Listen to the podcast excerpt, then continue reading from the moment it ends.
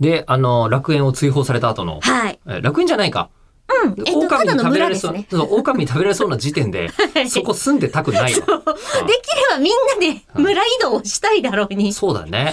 ああののまあ村人はそういうこと考えないよね。そうですね。ね。人狼の村の人たちはね。基本的はい、に。人狼の話してますけども、まあ、は英い子さん結構早めに釣られたと。はい、いうそやつうですなんねです。で追放されていきましでて。先が、先が、あの、普通、そうなると、あの、普通の人狼でお客さんとかいないやつだと、はいこう、あの、自分が、えーえ、ダメにされた後は、うんもう、あの何えっ、と、ただただ、敵ゲームが終わるのそう、待つ人。狼側を、が顔を上げてるのとか見ちゃっていいじゃないですか。あ、そうですね。あその、れがダメ夜なのになって人狼の人、うんうん顔上げてください。誰を襲撃しますかとかってやるじゃないですか。そうだよねうん。うん。それを見ちゃいけないルールだったんですね。見れないようになってるんなですかあ。らまあ、うんそうだったんですか。なのでじゃあその後はそこでもうずっと推理をしながら、うんお昼の時に村人たちが、こう、ああだこうだって言いまくってるのを、でも自分が本当に嘘をつかずに追放されたんだよっていうこととか裏では喋ってもいいから、え、じゃああの人やっぱ嘘ついてんのみたいな感じで、裏は裏でまた議論を実はこっそりやってるんですよ。それはお客さんから見えてない。全然見えてないんです。じゃあ、単にその話をしてるのが面白いっていうだけで。そうそうでそおう。客さんからすると、えりこさんの姿は早々となくなったなというふうに見えてる。そう。。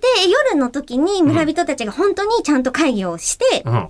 いるっていう時に、うん。えっと、代わりにその天国に送られてしまった、襲撃されたり追放された人々が出てきて、全然関係ないトークをバツナギでするって いう。バツナギでするの。はそうなんです。あの、あ。そうしないと、お客様の顔色を見て、その後まあねのゲームに影響が出てきちゃうじゃないでなするか。ほどね私うん本当は、ほん、本当に、だったんですよとか、実はそう、バレてた通り人狼でしたとか、お客様の前で言っちゃうと、それ以降が、こう、ゲームに支障が出るだろううっん。てで、いじゃあう。退場させられた人も全然わかんないまんま見てるんだ。そうなんです。はあ、じゃあ、まあの、その段階でももう第二人狼みたいなのが発生しそてるんう、です裏ねでずっとやってるんですでよ。その後も嘘つく人がいる。いる。えりこさんも嘘をついてえ、。ついてないです。ついてない私、嘘だけはずっとつかなかったもん。嘘だけ、嘘だけつかないんだとすると、それはそれでなぜ人狼に呼ぶそんな 人。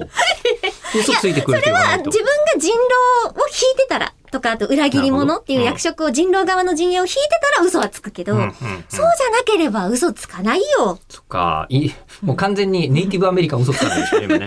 え私嘘つかないえ、よ。うんどっちかというと中国人だね、それを。 えで、あとそこで、この国分さん、あ、国分くん、はい、国分くん、うんから約束されたいいねをいただきましたというのは。そう、あまりにも、あの、すごい良かったんですよ。めちゃくちゃエンタメとして面白かったんだけど、彼の中ではめちゃめちゃ反省していたらしくて、うんすいませんでしたと大事な村人たちを最終的に国分くんが全員追放するっていう票を入れ続けて、うん村が負けてしまうっていう流れになったんですよ。うんだからそれをこう、申し訳ありませんでしたってなって、じゃあその今回の感想を書いてくださった皆様にいいねしますっていうお約束をしてくれたのが果たされました。なるほど。でそこで、あの、机にの斎藤 P いませんでした、あ、いました。あとでその話。